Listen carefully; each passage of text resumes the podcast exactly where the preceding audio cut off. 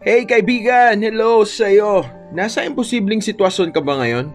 May mga pinagdadaanan ka bang napakahirap na parang napaka-imposibleng makalabas ka, napaka-imposibleng makahanap ka ng solusyon, napaka-imposible na matatapos? Well, hindi ka nag-iisa kaibigan kasi kahit ako, I am in an impossible situation also. Pero eto, as I was just scanning my Bible and I was just praying, something popped up.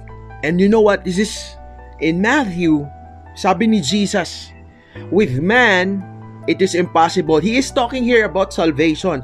With man, it is impossible. But with God, all things are possible. If we are faced with a tough situation, pwede bang pakinggan natin ang sinasabi ng Panginoon about all the impossibilities. We find it impossible.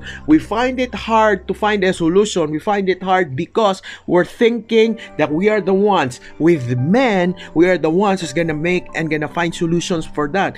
But the Lord says, Jesus Christ said mismo sa word niya, with men it is impossible, but with God, all things are possible. Ang tanong ko sa iyo, na tinatanong ko rin sa sarili ko ngayon, kanino ako maniniwala? Sa tao o sa Diyos.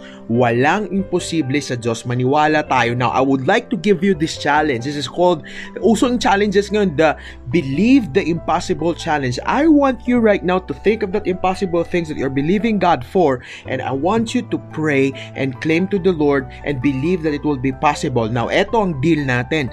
The moment that it is answered, kasama na ako doon, we will talk to one another. You will inform me. You will tell me, Ryan, you've said this in one of your podcasts and one of your episodes that I will believe this and it is impossible. I trusted God and I believed Him and I took the challenge and it came to pass. And then, yun ang gagawin natin. The moment it will come to pass, mag-usap tayo, let me know, and we will thank God for that. We will thank God about that. Are you ready to take this challenge? With men, it is impossible, imposible. But with God, all things are possible. Kaibigan, maniwala tayo. Ayos, posible.